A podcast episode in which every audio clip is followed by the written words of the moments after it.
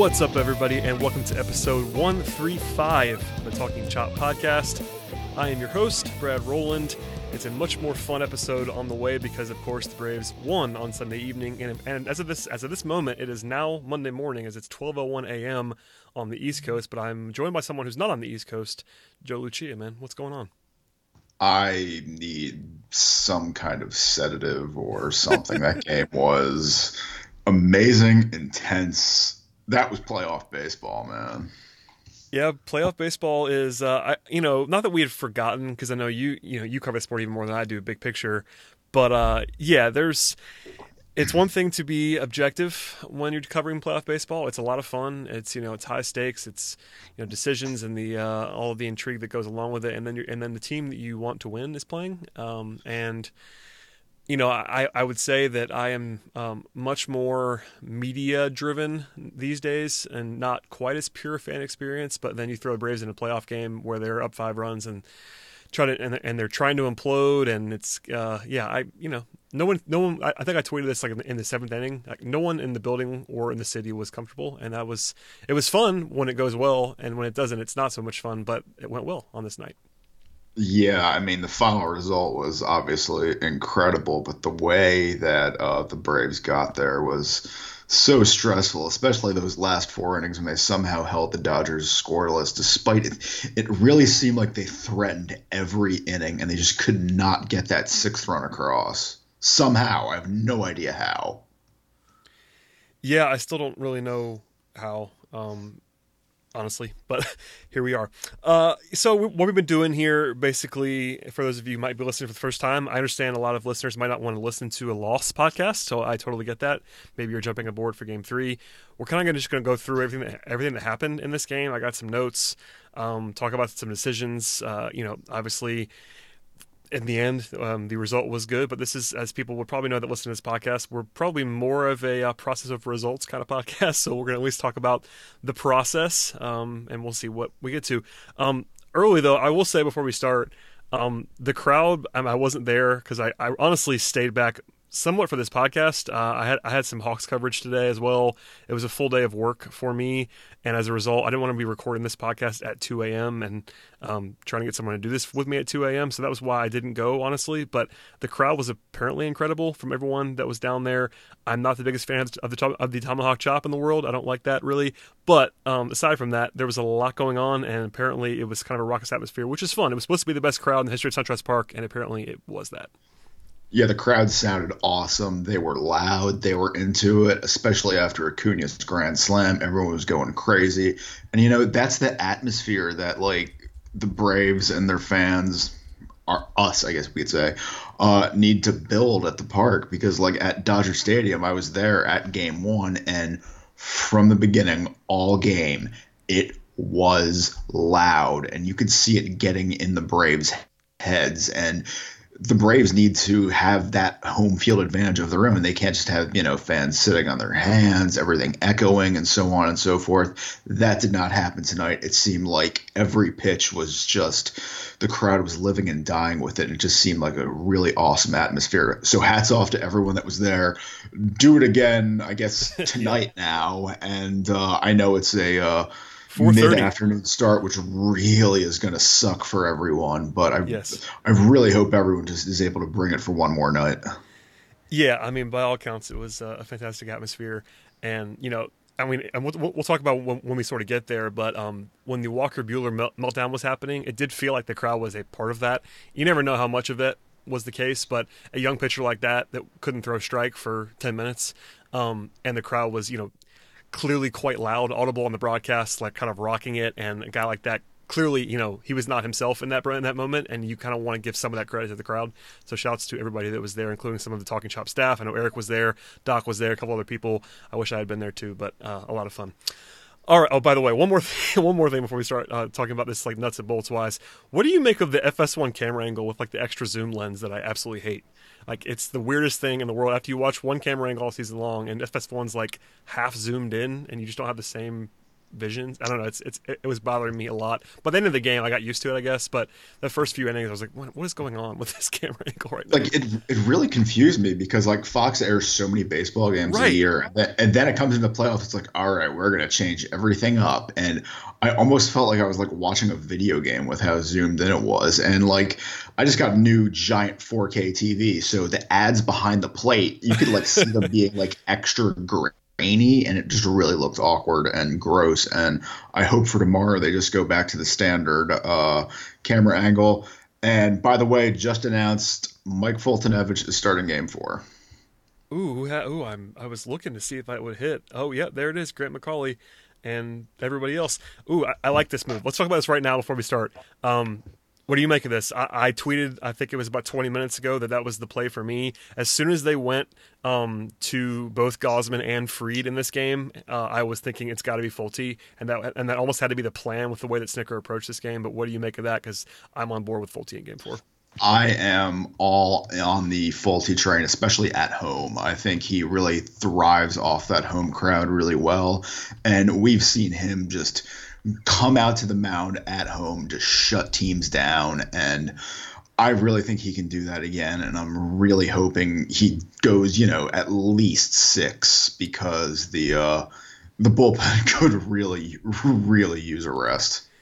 Yeah, I mean, you know, Snitker used seven pitchers in this game on Sunday night. You know, I'm sure they were prepared for that. You know, Sean Newcomb had some moments. We'll talk. We'll talk about that, that in a minute. But big picture wise, they used seven pitchers. The only guys they didn't use, you know, Teherán has not been used in this series, and it looks really bad at, at this moment to have carried Teherán in the uh, on the on the roster, because he's not a person uh, that was necessarily setting up for a bullpen role. So to not use him at all as a starter looks bad in retrospect. But he's available. Obviously, uh, you know, had jo- Jonny Venters never never pitched in this game. There are a few guys who, you know, Brad Brock's available. They have some guys who are available that didn't pitch tonight, but um, not everybody will be fresh. You'll, you'll see some guys two days in a row. Max Fried, the experience was interesting this evening. Tukey pitched, uh, tw- I guess, twenty-nine pitches. Uh, Vizcaíno threw thirty-one pitches tonight. I think he will be available, but he hasn't been great and been available on back-to-back nights a lot.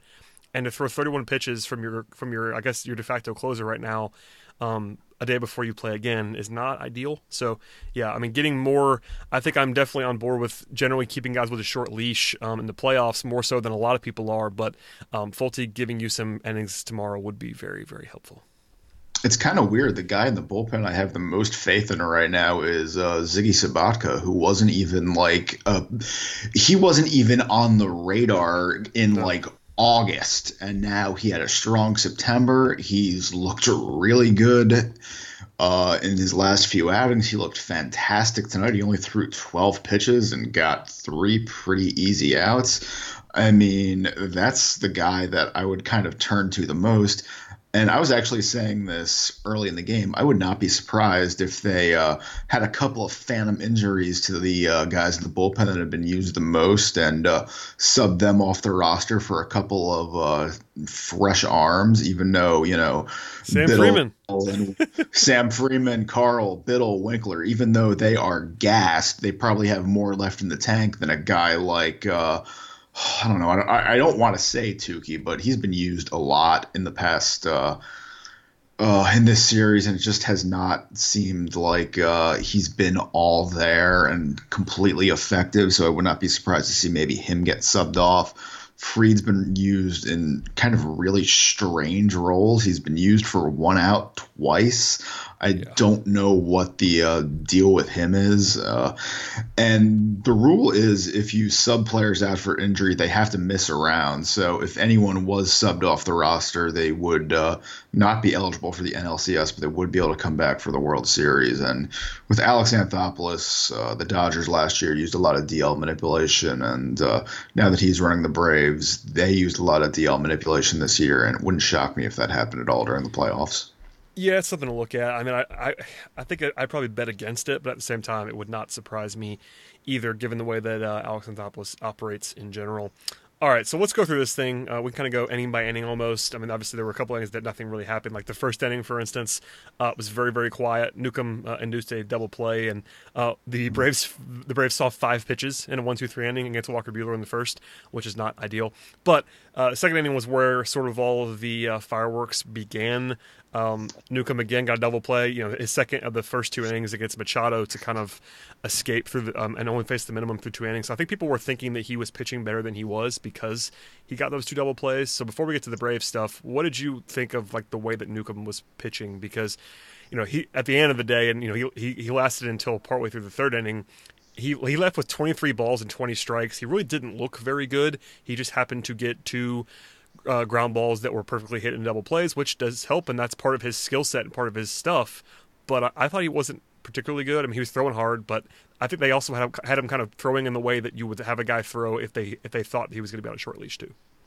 Yeah, he was getting himself into and out of jams. Like, he walked Machado on four pitches. He went three oh to Turner before he singled, uh, two oh to Bellinger in the second before he grounded out to end the inning. So these Dodgers hitters just were not like making good contact to start the game off against Newcomb, and the Braves got lucky with a pair of uh, nicely turned double plays that kind of limited the damage, made Newcomb look a lot better than he was. And then the third inning came along, the wheels kind of fell off, and that was that. Yeah, we'll, we'll talk about that here in a second. All right, the second inning was more fun, obviously. Um, A leadoff four-pitch walk to Markakis. Another uh, Johan Camargo, who's really struggling, had a bad plate appearance. And then a, a Kurt Suzuki strikeout made, made it seem like it was going to kind of die right there. But then Albies flares a single to center. Um, Co- Cody Bellinger makes a meal of it, kind of. Kicks it around. Markakis gets to third. Ozzie to second. They walk Culberson intentionally, which is the right play, considering um, Newcomb was hitting behind him. And inexplicably, I will say this. This is one of those, this is one of those result-over-process things. Letting Newcomb hit for himself was really bad in that spot, in my opinion. Obviously, the four-pitch walk made it look better than it was. Um, in the moment, were you anti letting Newcomb hit for himself? I'm, I, I didn't see if you tweeted anything about that. Uh, I wasn't, just because it's the same thing Snitker did in game one when he had Folty come up to bat for himself in the third inning and then immediately pulled him thereafter, just because the Braves have such a short bench. He doesn't want to burn a guy right away. The only but the then, only caveat being there that it was, base, it was bases loaded this time, and it was, wasn't Folty with nobody on? Or was somebody? Maybe it was like uh, runner first. It was not bases yeah, loaded. Let's just, first, but let's anyway, yeah. But yeah, it was a situation where, like, I mean, I could see why uh, he kept him in, but at the same time, looking back at it, yeah, it seemed it seemed a bit ridiculous. But maybe he just wanted to get Buehler to work a little more, throw some more pitches, maybe make a mistake, which is exactly what happened. So if you want, if you look at it from that point of view, it worked out. But again, process over results. Yeah, that's kind of what that what that was. And obviously, you know, I tweeted that and made a big deal of it. And of course, it worked out, quote unquote, um, which is always, it's always one of those fun things, because moments later, obviously, the four pitch walk, which we just which we just discussed. Um, The three oh pitch to Ronald Acuña, which was absolutely a ridiculous call um, that should have been a walk and another run, and we were all angry at the time. And then, you know, seconds later, Acuña blasts the home run for the grand slam to make that call look uh, fantastic. In, in retrospect, if you're a Braves fan, um, by the way, Acuña is now the youngest person in postseason history to have a grand slam, uh, passing Mickey Mantle for that honor, which is kind of insane. But I mean, just kind of a wild sequence. Very lucky in one way, in that it should have been a walk and, and another run, and then maybe the ending, maybe the ending, ending ends momentarily after that. But the way it happened was also incredible, because Acuña doing what Acuña does, and then also staring it down and kind of really enjoying himself on the base path, which which I think everybody likes. That's not the uh, people that are buried in the old school stuff. I really enjoyed him admiring it. Um, obviously, every, everybody was very excited when that happened. Well, yeah, of course. I mean, the Braves haven't had like a playoff moment in these two games until tonight, where you have the Acuña grand slam, then you have Freeman's homer, which were both awesome and we're going to remember for a while. There was nothing like that in the first two games. So just getting that one moment, even even if they ended up blowing this game, it would have been uh, it would have been cool to remember. But uh, just seeing that was a fantastic uh, memory for the memory bank.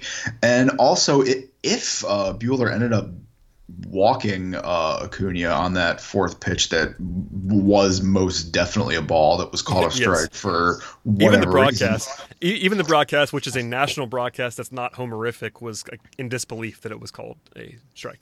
Everyone was in disbelief. Well, well, you say it's not homerific, but Joe Davis is the regular Dodgers play-by-play announcer. But I digress. That's what I'm saying. It's it's um, the opposite. Like, he was he was dumbfounded that it was not called uh, that it was called a strike, and he's not the Braves guy. Like it was, the, yeah, it should exactly. have been even worse. You know what I mean? Yeah. And like, I will say, like, if he had walked Acuña, he might have just continued to melt down and maybe hung another pitch to Inciarte that he could have thrown into the corner or something like that. But just him, you know, being able to kind of clear the bases. I, Obviously, it's not a bad thing because the Braves ended up getting five runs out of that inning. But if uh, he did walk Acuña, I think it might have – the Inciarte at bat might have looked a lot different. Yeah, I mean, that's that's that's, that's a good point because we, we, we mentioned before Buehler was really melting down, like could not throw a strike. That kind of weirdly seemed to settle him, the Acuña bomb, which is, you know – I think the Braves will take that. Obviously, if you can go up five runs and the opposing pitcher settles, that's a good trade-off. Um, and Buehler was very good after that. Um, somehow, like it was kind of dumbfounding. You look, you look up in a playoff game and you see a guy who's allowed five runs and he's still pitching in like the fifth inning, and it was like, why is he still in this baseball game? And then you realize that he'd been pitching well for about three innings after that happened. But yeah, a lot of what ifs when it comes to the second inning. But the end result was a five, a five nothing lead. You know, longtime Atlanta sports fans were not comfortable, obviously. Um, I will say, in the moment, the Dodgers were like plus seven hundred uh, in terms of betting odds. Uh, there were a lot of um, signs that the Braves were like a ninety percent or pl- or more favorite in the game. Um, obviously, that didn't come to fruition down the stretch here. Um, but, you know, fi- at five oh in, in, in the second, everybody was pretty excited. Um, then things get dicey in the third, sort of on, on cue perfectly uh, in terms of Braves fashion. Uh, Newcomb, you know, walks his third guy in two and two-thirds innings to put to put two guys on with two outs. He finally comes out. Um, but before we talk about what transpired after that, were you okay with them yanking Newcomb in the spot that they did? You know, Justin Turner coming up, the next batter. He's very, very good against, against left-handed pitching. Um, we'll talk about the results in a second, but what did you think of the move when it happened, when they took Newcomb out? Yeah, I mean, I was totally in agreement with it. You need to have a uh... – short hook in the playoffs, especially, and Newcomb had just walked Chris Taylor on five pitches after going uh, three oh on him. His first pitch to Buehler was a ball. He went two oh to Grandal to start the uh, his at-bat. Kike Hernandez walked to lead off the inning. It was a ten-pitch at-bat that started two oh.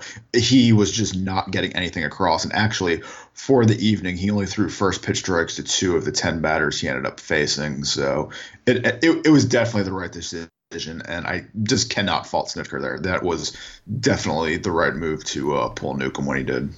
Yeah, I totally agree. Obviously, you know, it didn't work out in the traditional way, so it, it does go it does go both ways. You know, we're often accused of hating on Snitker. Um, what there was one move earlier that we talked about that, you know, it's process of results. Um, this is one where the process was good and the results were bad, and that, that happens too. It's it goes both ways. You can have good results and bad process, and uh, you know, good process and bad results, and here we are. Um, but Turner, by the way, just for some numbers there, Turner had a has a one seventy-nine W R C plus this season against left-handed pitching, and in twenty seventeen it was two oh six. For the last two years, it's like a he, he has like a one eighty-five W R C plus, somewhere in that range over two seasons against lefties. He's really really good against lefties, and that is the reason to take him out. Um, So Gausman, Gausman comes in. Um, interesting decision there as well to bring in the starter in the middle of the inning, which I want to ask you about here in a second. But Gausman gives up, gives up the single to left field. Acuña boots it.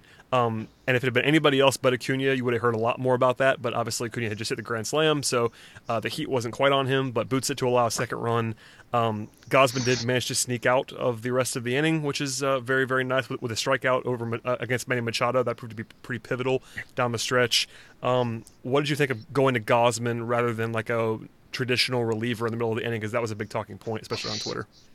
Yeah, I just don't think he wanted to potentially burn reliever for what was it one out there in the third inning. That seemed a little a little excessive, especially in this do or die game where you're going to need all hands on deck. He wanted to probably end up getting with uh through like the sixth inning or so with Gausman. It did not work out that way, but I I actually agree with putting him in. I mean, he knew with the situation coming into the game, he was ready to start. uh Uh, he had plenty of time to get loose, and it just didn't work out. And even though I say that, he did have a one, two, three, fourth. So it's not like he was completely awful on the evening. Yeah, I mean, he wasn't good. Uh, Gausman, just for the record, two innings, two hits, two earned runs, two walks, Four strikeouts, forty-nine pitches, twenty-five strikes. He was not good, but he wasn't like completely disastrous either. He made a couple of big pitches. Um, you know, the, the fourth inning was a one two three inning for Gausman, which people I think people have forgotten about that he got it. He got he sort of breezed through an inning there. So there you go. Um, the fifth inning things got dicey there, and I will say, you know, Gausman Gausman issuing the leadoff walk in the fifth probably should have been the end of his night in, in retrospect. Um, but you know, he, he, he strikes out Walker Buehler because I think, and it's probably because Buehler was um, in the game that uh, Gausman was still pitching then, at least somewhat in the in that way. And Buehler hits for himself, strikes out trying to bunt. Um, that was a gift from the Dodgers, which is very nice. But you know, seconds later, Chris Taylor bombs to left. Not a terrible pitch in retrospect, especially if you watch the replay. It wasn't like in a terrible spot. Taylor just put, you know, a great swing on it and bombs there. Um, you know, it's five four at that point. Gausman got one more out, and then the next big decision was going to Fried. But, you know, what'd you make of that whole sequence? Gausman, did you think of him, did he stay in too long?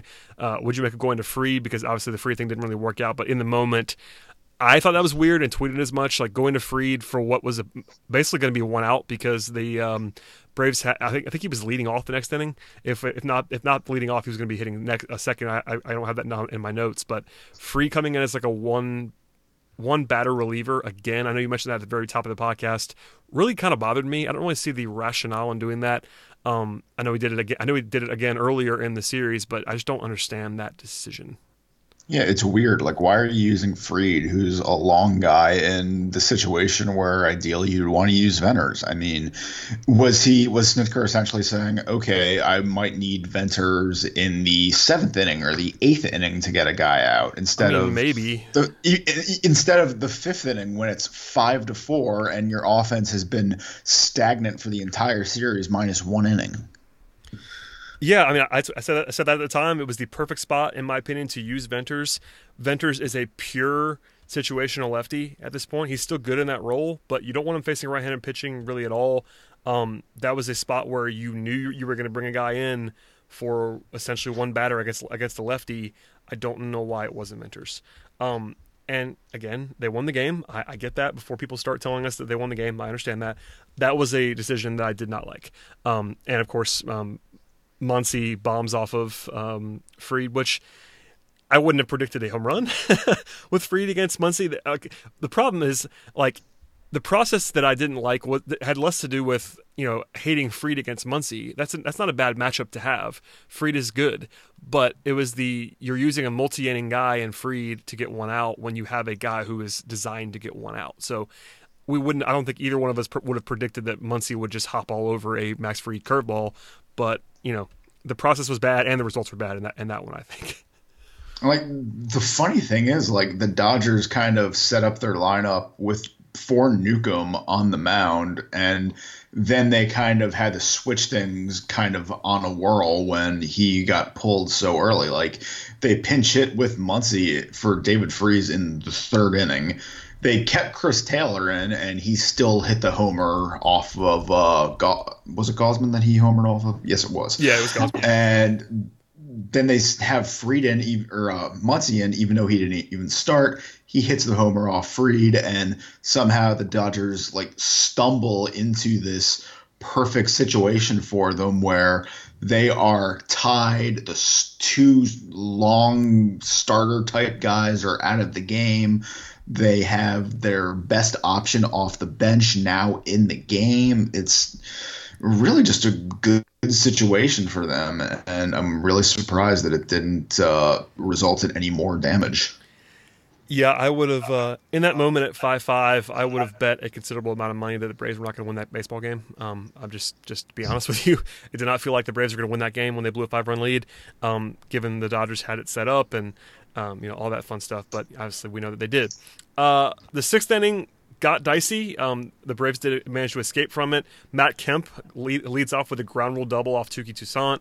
Um, Cody Bellinger then rolls over a grounder to move Kemp to third with one out. Um, and then one of, the, one of the biggest plays of the day that's probably going to be forgotten, at least in some ways, is that Kiki Hernandez grounds out to short, and uh, Culberson delivers a strike to Suzuki, who blocks the plate. Um, gets Kemp at the plate and uh, erases that threat to uh, at least most of the degree. Tukey then did walk Grandal, um, Yasmani Grandal, but um, Yasiel Puig pinch hitting, um, even with his rever- even with his reverse splits, um, he takes a walk, and but they finally get uh, they finally get out of there with a Chris Taylor ground out to end the inning. So, I mean, the Culberson play kind of speaks for itself. It was a huge thing. That inning did get very dicey. You, we talked about Tukey earlier. Tukey didn't look great. I'll be honest about that. I mean, he got through the inning, but um, it was not Tukey's finest work. Um, credit to him though for battling through it, I guess. Yeah, I mean, I'll put out the thing I've been saying for weeks now about workload with all these guys that have were thrown the most innings in their career. There's so many of them, including the, I believe, all four of the relievers not on the playoff roster that were so good this season. Tukey's another guy. He's he has had a long season, and I'm not sure how much he has left in the tank.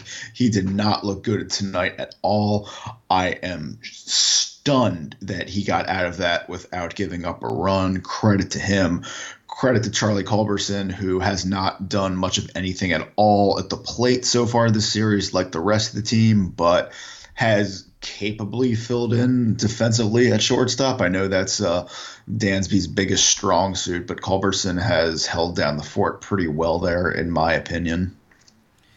Yeah, I mean, that was a big play. It wasn't like it was a super difficult play for a major league shortstop, but he made the play, and then Suzuki did as well. Executing that was important, because if they didn't do that, it would have got very dicey. Um, I guess, you know, moments later, they take the lead because Freeman bombs off Alex Wood, um, which is very interesting, and you know, a lot of synergy there with, of course, Alex Wood being the former Brave, traded to the Dodgers, et cetera, et cetera, et cetera. It was the first pitch of the inning. I think probably, I'm sure somebody, some people missed that because it was literally the first pitch of the inning.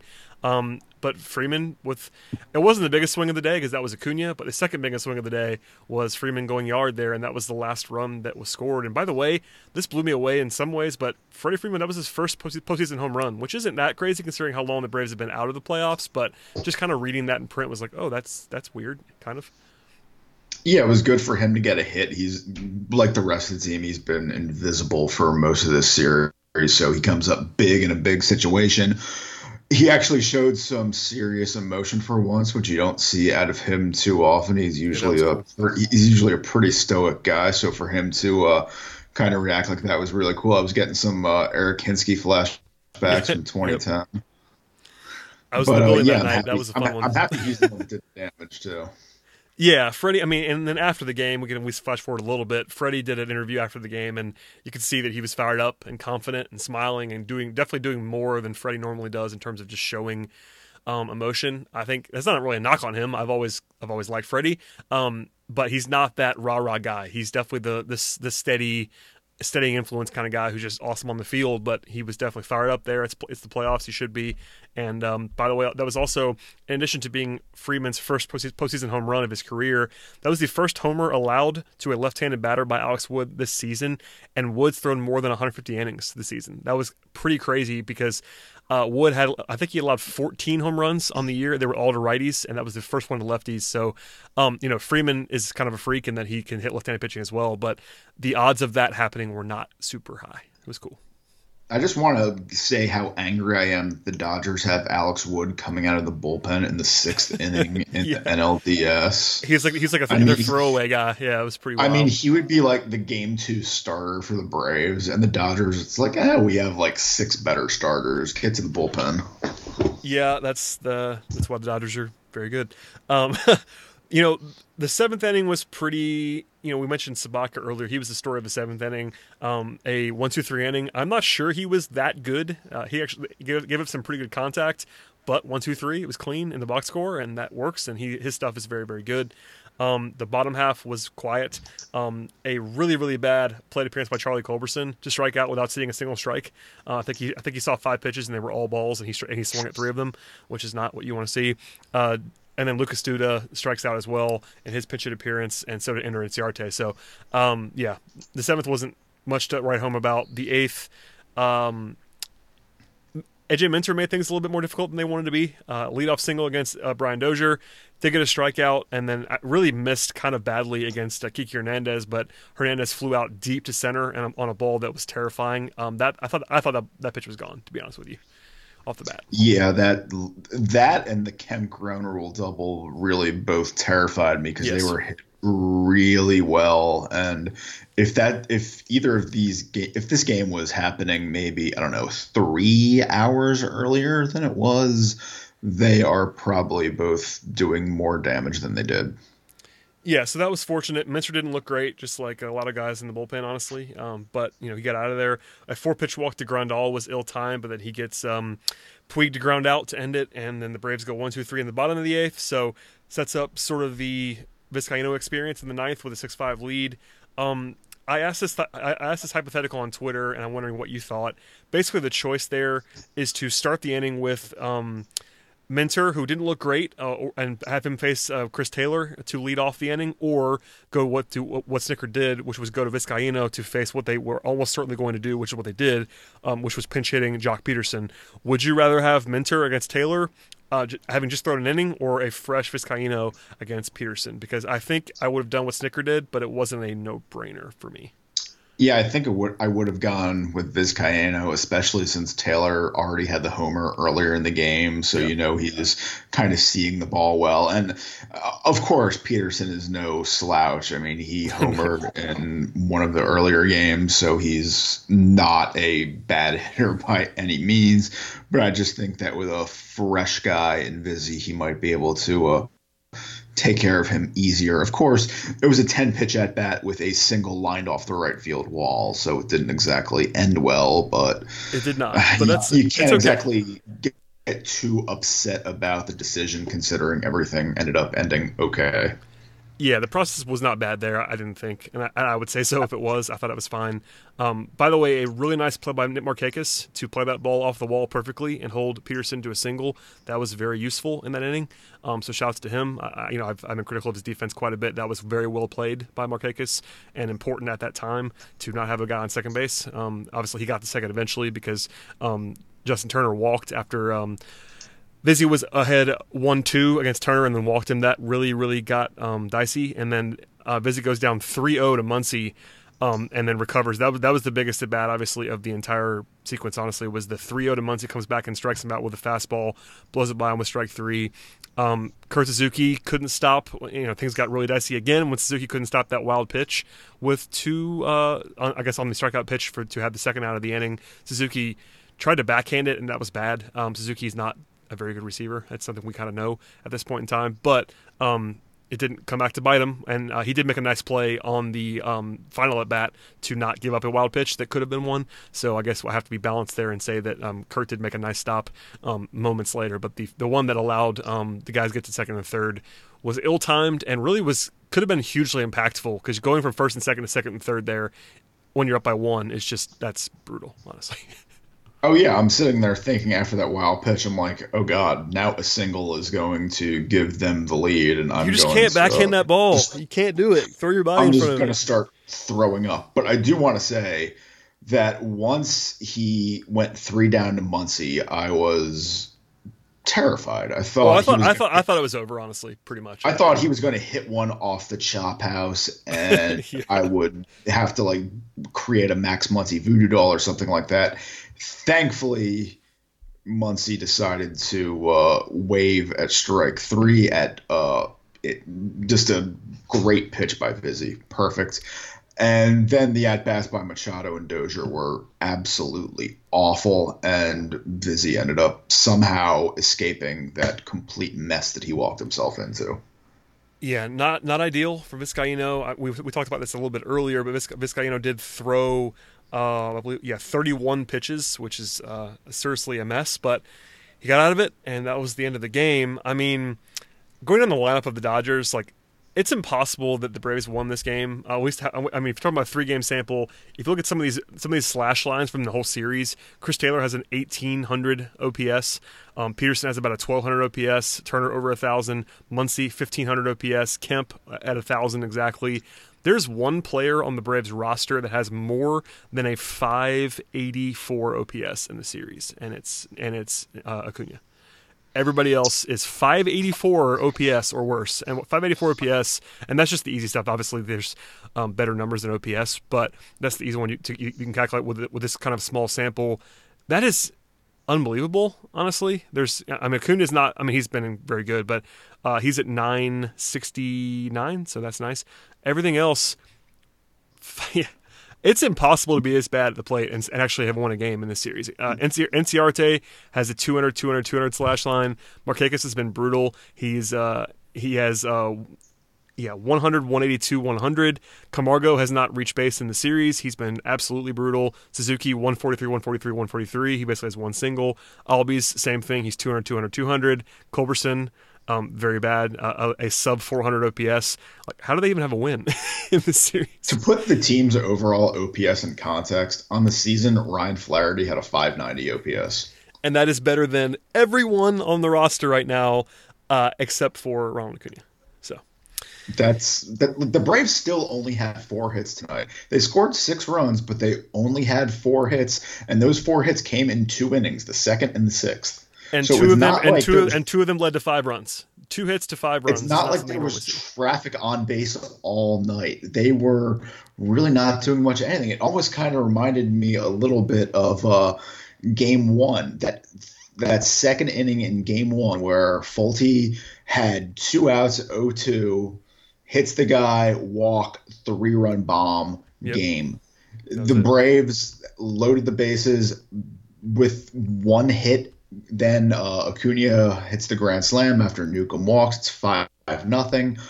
But unlike the Braves in Game One, the Dodgers did not just lay down. They came out and made it a game and made us all extremely nervous.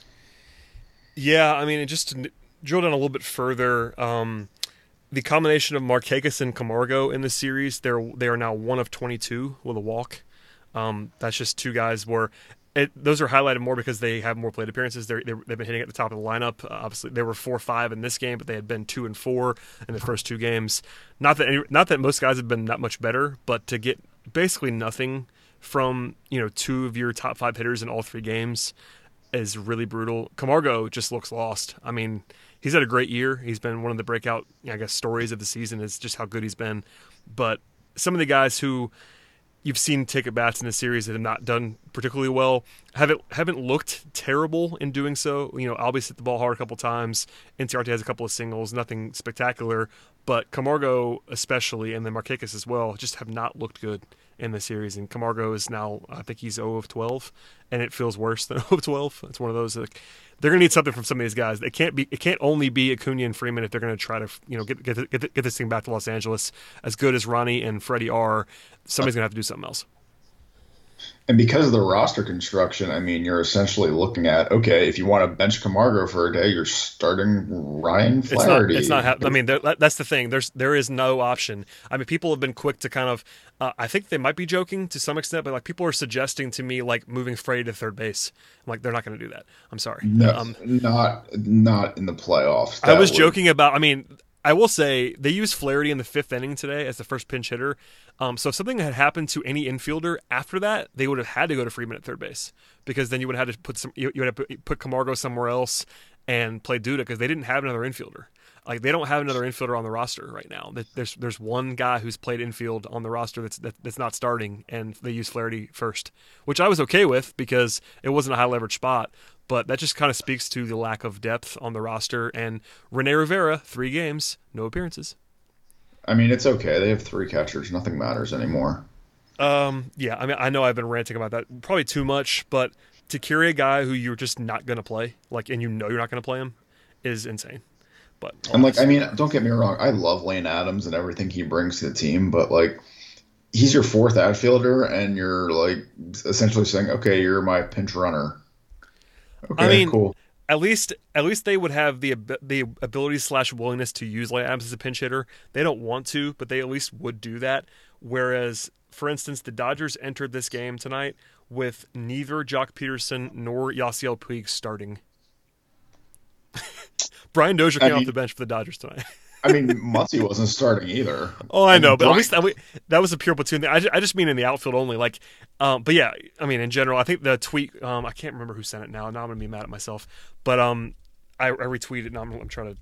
Oh, Steven. It was Steven from Walk Off Walk. Um, and M L B Daily Dish. But um, he tweeted uh that going into the game tonight, the five guys off the Dodgers bench, the five guys off the Dodgers bench tonight starting. Uh, the guys that were not starting in the lineup for the Dodgers had more combined home runs, those five guys, than the Braves' best five home run hitters this season. their bench five had more home runs than the Braves' best five, which includes Acuña, which includes Freeman. Their, the Dodgers' reserve five had more home runs for the season than the Braves' best five. That is insane. And for, and for the record, the Dodgers did only bring two catchers. Why wouldn't they bring? Okay, anyway, I can't do this again. And they ha- and they and they haven't used their backup catcher at all. And you know the Braves were always going to use their backup catcher because they have because he's their best pinch hitter in most spots. You know, Flowers and Suzuki are their best right-handed bats. I get that. Anyway, I don't want to do the rant uh, yet again, but that just kind of speaks to the fact that the Dodgers are better than the Braves top to bottom. But because it's baseball, you can win a game, and we saw that tonight. So all that to say, um, okay, so let's we've covered everything that happened tonight. Do you have any more takes on anything that transpired in this game before we, before we look ahead to some big picture stuff before we uh, get out of here? I mean, I think we, we kind of covered it all, I think. Decision-wise? Yeah, I think I think we hit just about everything from the game that I really don't want to relive anymore, just because it's so painful, man. Oh, I but... will say one more thing. Sorry, I, I I I led you astray. It does look bad in retrospect um, to have hit Ryan Flaherty in a game where neither Lane Adams nor Tyler Flowers made an appearance in the game. Well, I mean, you can't use Tyler Flowers because he's your backup catcher that you actually want to use. But you know what I mean? Like, I'm not even trying to go down that road, that road again, but uh, I know why they used Flaherty in that spot. It was so early that you don't want to burn a guy in, in, a, in a leadoff spot. You know, they don't have I, – I get all that. That's probably the time you want that you want to use Flaherty, um, you know, the low, probably the lowest leverage pinch hitting spot of the game. With that said, it does not look good to use him and not Tyler Flowers in a baseball game. I mean, on the bright side, at least he didn't, like, you know, use a uh, pitcher to pinch hit. Because he might end up needing all of the pitchers he can get. Uh, yeah, I mean, it would not have um, – not so much this time around, but I, I argued briefly the other night that maybe they should have pinch hit for Foltynewicz with Teherán when they used Foltynewicz because they didn't want – they clearly didn't want to – if if, if uh, Snitker decided that he didn't want to use a pinch hitter, they could have just used Teherán, who's a much better hitter than Foltynewicz. I, I wouldn't have liked that rationale, but it would have been better than what they actually did, which was letting Folty hit for himself and then removing him. Uh, Folty is one of the worst hitters in the entire league um, among pitchers. So if you were going to do that, you could have just used Teherán. Um, but alas, that's a small advantage. They could have they, they could have done the same thing with Newcomb tonight because the broadcast was saying that Newcomb is the very worst hitting pitcher in baseball. Yeah, Newcomb so. and Folty are like legendarily bad hitters. Um, I, I totally get that. In that spot, you have to pinch hit. In my opinion, I, I will I will go down with the ship on that one because it was bases loaded. It was a clearly a high leverage situation. You needed to score there. Um, you hadn't scored a run in the series. It was time to hit for him there. But um, yeah, I mean, at the very least, you could have used whoever your best pitcher. I mean, te- I, I'm saying Teherán because A, he's a better hitter, and because B, he hasn't pitched in the series. So, and if you weren't going to use him in Game Four as your starter, which they're not going to do now, as we can see, Teherán has not. Te- Tehran's on this roster and is not going to be used in the series probably at this point, which is kind of again bad. You're going to have Teherán and Rivera not used in the entire series if things go like remotely according to plan, which is wild. It's a really weird situation because there's any one of those four relievers that could have been used instead of Teherán. There's, uh, I mean, I I guess he could have put someone like Adam Duvall on the roster instead of Rivera, but oh, man. No, I, yeah, I mean, the, the decision in retrospect for Rivera is basically Rivera versus Duvall versus like Rio Ruiz. Like that's basically the decision. Whatever, I get it. Um, but anyway, like I, I am, I am interested to see. No one will probably ask this or care about this. This is, this is the process stuff that just bugs me. But if you weren't going to use Teherán as a starter in the series, why is he on the roster? Because Tehran's yeah, a guy you're not exactly. going to use as a reliever. He's not. He does not have a reliever profile. So unless you were just dead bang set on starting him in a game, why is he on the team? That's my question. I honestly cannot answer that. I always thought he would end up getting at least – I thought he was going to be the guy in Game four. But I mean, I, and, and to, to be at least somewhat fair to the decision makers, whether it be Snitker or Anthopoulos, I, I assume or at least I think that – if either Folty had gone deeper in Game One, and or if the Braves were up two one, you might have seen Teherán in Game Four. So, like, I think maybe they were planning to use him in Game Four, but now Folty didn't throw many, many pitches in Game One, and you're down two one. But they probably should have thought about that as an option. You know what I mean? So, I mean, I'm going to give them the benefit of the doubt and say that I I think that they probably thought that Teherán was going to start game four before the series started. Yeah, and they've also used Newcomb twice, once in relief, once as a starter. So he's probably not an option at all. And he's definitely Maybe game, not an option I mean, he, at all he, he, he's probably going game five, but yeah, not not tomorrow. He's not pitching tomorrow. Yeah. So um, you're looking at the situation where if Folty gets knocked out again early, uh, you kind you of don't have, have a guy to, anymore. Yeah, I guess it's you, Teherán. You kind of have to go with Teherán, and that could end up being a nightmare. Yeah, and that's that's a good point. We should at least mention that. I think you, you know that's probably enough to cover it. But they've now, and you know, they, we made a big deal. They were they, they were going to carry seven starting pitchers on the roster for that kind of purpose. But right now, the only guys that you have to go multiple innings for Monday's game are Folty and Teherán. I can't imagine they're going to ask any of the other starting caliber pitchers to go multiple innings in that game. Um, After the way that the first, I mean, maybe Anibal is going to go multiple. Maybe is it is it throw day for is it throw day for Anibal? Maybe that's maybe that's what I'm thinking in my head. Could they go to Anibal? Could they could they go to Anibal Sanchez and then just decide that they're going to pitch God knows who in Game Five? I don't know. I mean, that's the, that's the other option is no. I mean, if they don't want to, if they really don't want to use Teherán, they go to Anibal. But you have to have somebody start Game Five. It's you know, it's probably going to be Newcomb. I don't know. I don't know what they're going to do honestly. And to be fair, you have to manage this next game just as you did this one, as if this is your season, because it is, and worry about worry about the rest later. So that would be the argument for going to Anibal, would be that, look, you got to win tonight, and maybe you trust him more than Julio. I think you clearly do at this point, because you started him in the series, and you and you haven't pitched Julio. But that's a decision that they hopefully do, do not have to make, because Folty getting knocked out early would be really bad. Could you imagine if they somehow get through this game four and then have to go back to L A for game five against Kershaw again? Against Kershaw again, and with uh, without Folty. Um, so with you're talking about nose starting a bullpen that's probably going to end up being gassed. I mean, you, you get the day off, which is nice. You, you do get you get you you get Tuesday off, which they're going to need. And maybe you think, you know, the guys who went long, like Gausman, who went two innings tonight. Maybe Fried has Fried with two days off. Might be able to go again um, on Wednesday, which is what it would be for Game Five. So maybe you have, it wouldn't be a fresh bullpen, but maybe you have some guys who who have just had two days off and might be able to go again. But yeah, it's it's not going to be Folty. So you get through Game Four, and regardless, you have Clayton Kershaw against a starting pitcher that isn't Mike Foltynewicz, and that means the Dodgers are heavy favorites, which we know already, but just worth saying out loud. Folty's got to. I, I said at the beginning, Folty's got to go at least six tomorrow if the Braves want any chance of getting through this. Yeah, I mean, that's a good point. And on the other side, I would still argue that if he doesn't have it, you got to get him out of the game. So it's it's a delicate spot in that you need innings, but you also can't afford to manage like a regular, like like it's a regular season game and leave him out there if he doesn't have it. So um, I would I don't envy I don't envy Brian Snitker at the moment. He's going to have some decisions to make, I think, on Monday um, afternoon and evening, and we'll talk about them. Um, but the easiest thing that would bail him out and bail the whole team out is if Folty is Folty in capital letters. But he wasn't that in the opener, so we'll see what he has now. I mean, he didn't, he didn't throw many pitches, which is on the bright side, but he's also on short rest for the first time all season, so we'll see. Man, this is really just a harrowing situation because you're looking at all of this and everything this team has accomplished, and it's really just going to come down to how much gas is left in the tank, which, I mean, it sucks, but that's baseball, and uh yeah, and by the yeah, way, I mean, I'm, I'm not looking forward to the reactions if things go south. Sure, but I mean, I, I it's, it's me and you talking, and we're both um, similar in our thinking in a lot of ways. We should at least say out loud so people don't accuse us of anything else. It's a good problem to have because they won this game tonight. The season could have easily ended about an hour ago, um, and it didn't. So, you know, all credit to the Braves for getting this win.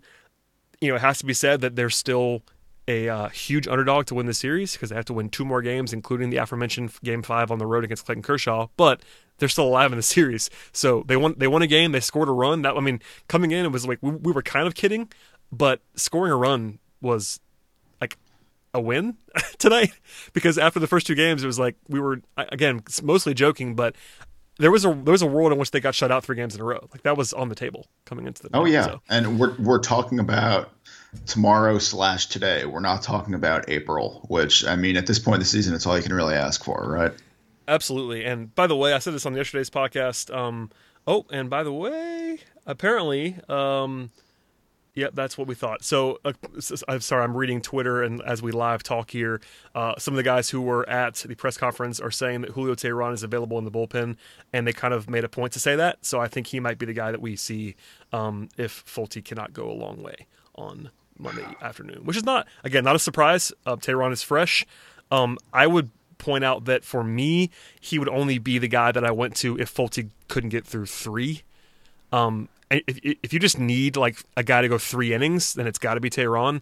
I understand that, but if Fulton can get you into the fifth or sixth, then you just need to skip. You need to skip over Teherán. That's that. That'd be my opinion. Would you agree with that? Because I think it's a situation where you only go to him if you need multiple innings. Like probably. Yeah, he would, he would be my guy to uh, stretch the game out, not necessarily the guy to be used to uh, just get outs. He would be the guy that I would put in there to soak up innings and just either keep the game close or hold a lead of one run by the skin of your teeth for a few innings. He's not the guy I would go to like they used Fried tonight or no. uh, like they used Tukey tonight or guys like that just for an inning or a third. Or I would not do that. Yeah, I would. If I put in Teherán, win, lose, or draw, it would be for at least two innings.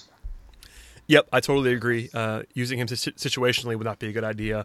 And it's Rich Hill for the Dodgers, um, so we'll see what happens there. Rich Hill is a guy who could be incredible and also has a history of kind of blowing up and also has that blister. And Rich Hill's a pretty high variance pitcher, so a lot of outcomes on the table. Like, it would not blow anybody away if we if we were just talking about the scenario where uh, Teherán is asked to go multiple innings. That's a spot where, like, it's four to three in the third, and Folty doesn't have it, but you're not getting blown out, and you just got to kind of hold the line. That's a spot where you might need um, Teherán's work. And maybe, and listen, I will say this about Julio. He's not the guy who profiles as a playoff anchor kind of guy at this point in time, but he had some moments this year where he was very good, um, especially late in the season. He had some really nice starts. I think a lot of that, you know, if he could just throw strikes, it would be helpful. Like his his, his opponent batting average is like, you know, legendarily low, like lowest since Maddox. You know, that conveniently ignores all of the home runs and walks. But he, there are nights when he has it, and it'd be nice to have that align if he has to be used. Yeah, I mean, he in his last start of the season against the Mets, he went six innings and allowed one run, which I would take in a heartbeat. But then, you know, yes. he, a, as we all know, he has the meltdown potential as well. He so, yes. I mean, you really have to take the good with the bad. You'll see what happens with him. And, and with Rich Hill going, I mean, he's another guy like that that can shut a team down for six, seven, eight innings, or he could just get blown out. And with we'll the see. way the series is going, I mean, if that crowd gets loud, if Hill starts missing his spots, who knows? Yeah, Things I will say uh, they've not listed this yet. I'm, I was looking for Vegas odds; they're not they're not available yet. Um, I'm expecting this to be the the most narrow spread of the week. You know, Vegas odds aren't everything, but they're often instructive. The Dodgers have been at least minus one sixty favorites in every game in the series. I think it's gonna be a lot closer on uh, on Monday, because you have the Braves' best pitcher in Folty versus Rich Hill, who is, by all accounts, the f- not the best pitcher from the Dodgers. In fact, he's their fourth best pitcher in the rotation because of how good Ryu's been and Buehler's been. So you have your, on paper, your best pitching matchup of the series. Um, granted, it's Folty on short rest, but, you know, just names and performance recently, give me Folty versus Rich Hill is pretty much the best case scenario. So, and at home and all that fun stuff. I know the Braves have been better on the road than home this year, but you still want home, home field advantage, as we saw tonight. So giddy up, and we'll do this thing um, for sure. Uh, well, Joe, please share any any other takes that you have. We've gone longer than, we, than, we've been, than we've been going on the podcast, probably because it was a win and it's more fun to talk about wins. But uh, if you have any more takes, fire them off. And if not, please tell people where they can find your stuff. I know you're on the podcast semi-regularly, but people should be following your work as well. I mean, all I really want to say is, like, this season has been so amazing and magical and fun. And even if the Braves go out in four or five in the division series, we shouldn't take that as a failure and an indictment on the season. Nobody expected this team to get this far. No one expected this team to, like, win tonight and do what they did. And, you know, we should just kind of take everything at face value and appreciate the season as it was. And coming from me, who is an eternal pessimist, that says a lot. Yeah, I mean, I think people think that think of me that way as the eternal pessimist, but I know you and I kind of think similarly on most things. But that's well said. I would echo that, to be sure. We'll have a podcast on Monday evening, regardless, win or loss. I've, I've been saying that. That'll, that'll be the game podcast. If it is a loss, we will talk about the game, and we'll save the big picture stuff for later. We'll have the whole offseason to talk about next year and all that stuff. I see all your mail, all your mailbag questions that you're sending me about free agency and stuff. I promise we'll hit all, all of that between now and April. But um, for now, Monday's podcast will be here. I will do it. It probably won't be immediately after the game um, because of my other commitments. But by the time you wake up on Tuesday morning, there'll be a podcast, I promise. And uh, otherwise, we'll talk about the game. Thank you, Joe. I really appreciate it, man. Uh, we'll do it again very, very shortly, hopefully. And if nothing else, we'll talk in the offseason because there's some fun stuff to talk about then, too. But we'll just wait on that until then.